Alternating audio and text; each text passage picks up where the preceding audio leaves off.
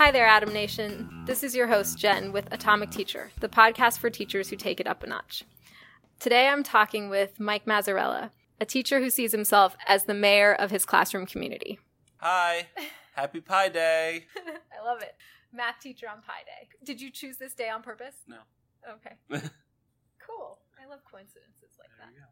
So, Maz, what defines you as a teacher?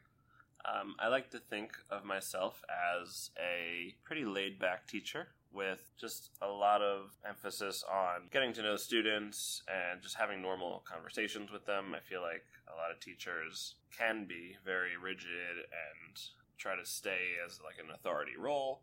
Um, while I do still present myself as an authority role, I also present myself as somebody who students can talk to and students can relate to and just have conversations with. And makes them feel more comfortable in the classroom and makes them enjoy learning more. And I think it just overall fosters a really positive environment in the classroom. So, focus on relationships. Focus on relationships, focus on just being myself, not taking myself too seriously. Nice. That is evidenced in your hashtags. Oh, hashtag Dr. Maz, hashtag Mazville. what is this I see on your wall? Um, hashtag swiced. Swiced, swag, and siced. Swiced. I What mean- is siced? Uh, apparently it means excited. Oh, I, I don't know. My students told me it's in my swagtionary. I have a swagtionary.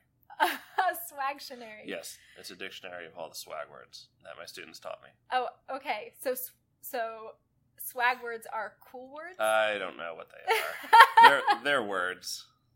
okay, They're just words. that's awesome.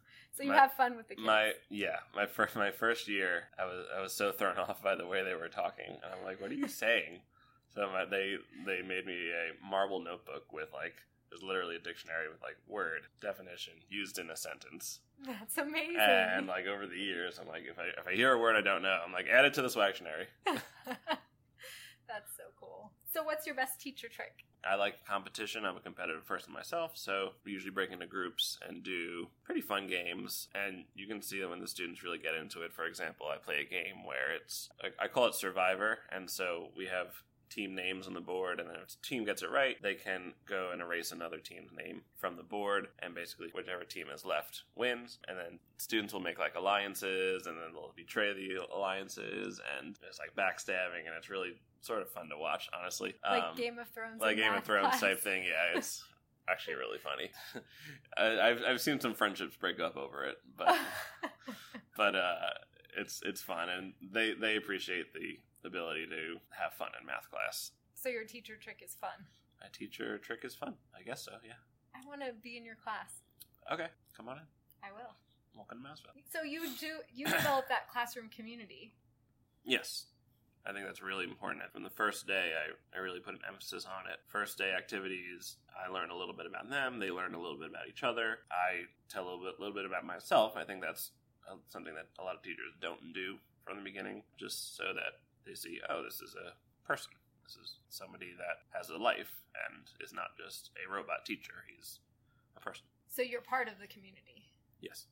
I'm, So- the, I'm the mayor of Mazville. do you do you purposely plan to build community or is it just something that naturally comes to you? A little bit of both, I think. I'm very intentional on the first day, but it's not like I have to, you know, write it down every day. You know, ask so and so about this, ask so and so about that. It's, it's not like I'm forced to do it. It's just something that I do naturally, and you know, I remember things about students. So you genuinely are interested in the kids. Yeah, most of them. Don't don't put that in. Humor is another one of your staples. So, if you could go back and talk with first year teacher you, what would you tell them? Um, I think first year teacher me really got nervous around standardized test time. I think I got really, I don't know, more strict or less fun, I guess. Um, and I took them too seriously. A, trying to get students to do well on SOLs, and B, it, making sure that they do well so that it made me look good. Um, I sort of put my stock in how certain students would do or certain classes would do. Looking back, I think I'm realizing that, you know, this is not nearly close to any type of reflection on me or the students even. I'm not I'm not as strict. I still try to have fun around that time even though you know, earlier I would say, okay, games are over, like a military drill or something like that, you know. But I, I def- I've definitely changed over the years.